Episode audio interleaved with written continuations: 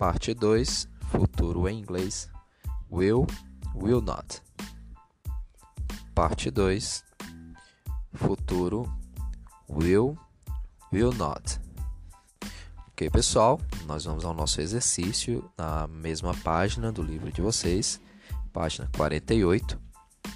Então, nós vamos explicar como é que se forma o futuro no inglês. Então, na primeira questão, a pergunta é para saber para que que serve o. O verbo auxiliar will.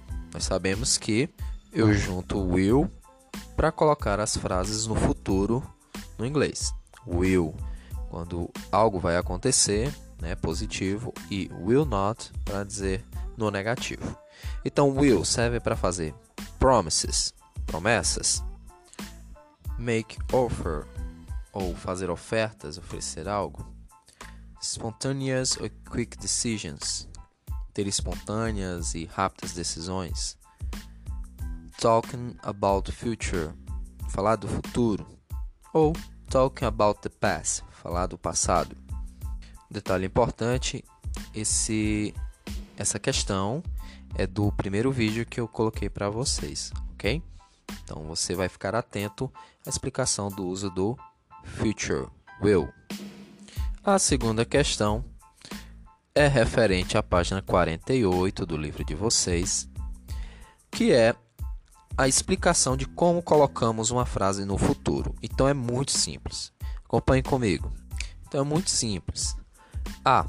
Usamos a estrutura com o auxiliar mais o verbo principal no infinitivo sem o para dar previsões e possíveis eventos futuros, ok? Para dar ou falar de previsões e possíveis eventos futuros.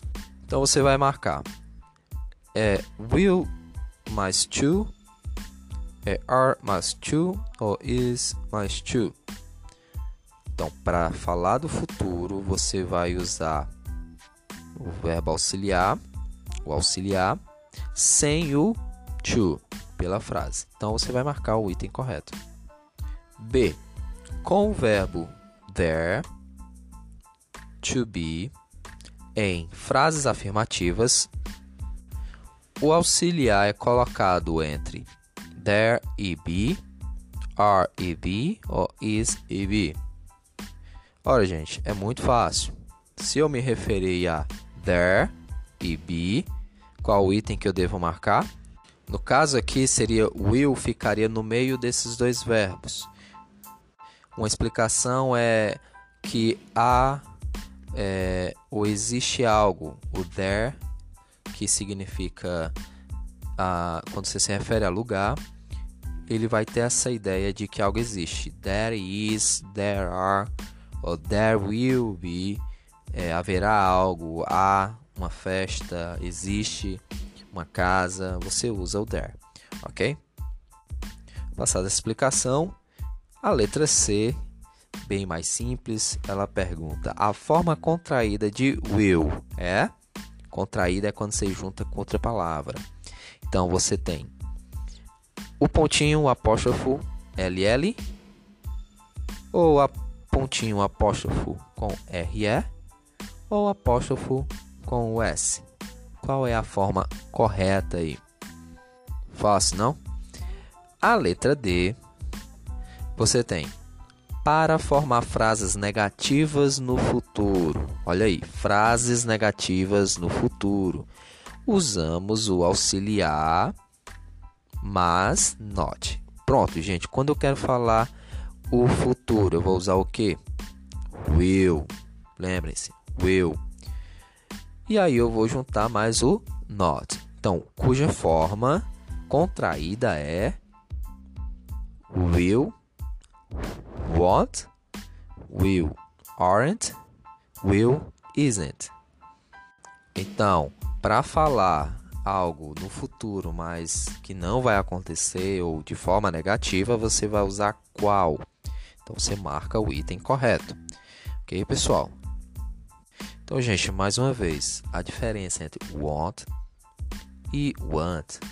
Você tem uma contração, certo? Do verbo will no futuro mais o not, que é não.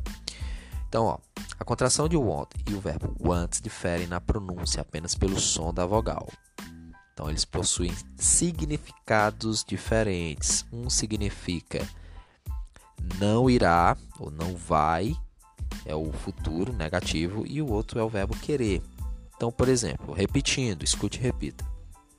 Jamaica won't survive. Jamaica won't survive. não vai sobreviver, se referindo lá ao é, aumento do nível do mar. A letra B você tem We want to save the planet. Nós queremos salvar o planeta.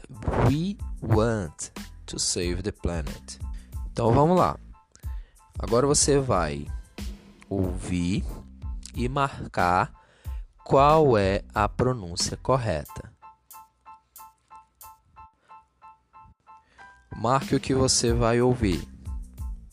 They won't be happy. Repetindo.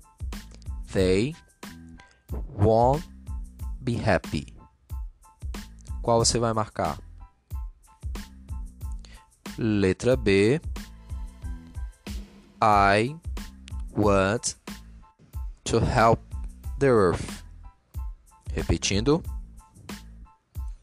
I want to help the earth. Qual você vai marcar? E é isso, pessoal. Espero que vocês tenham entendido a diferença de want e want e o uso do futuro no inglês, usando o auxiliar will. Até a próxima aula e até mais. Bye!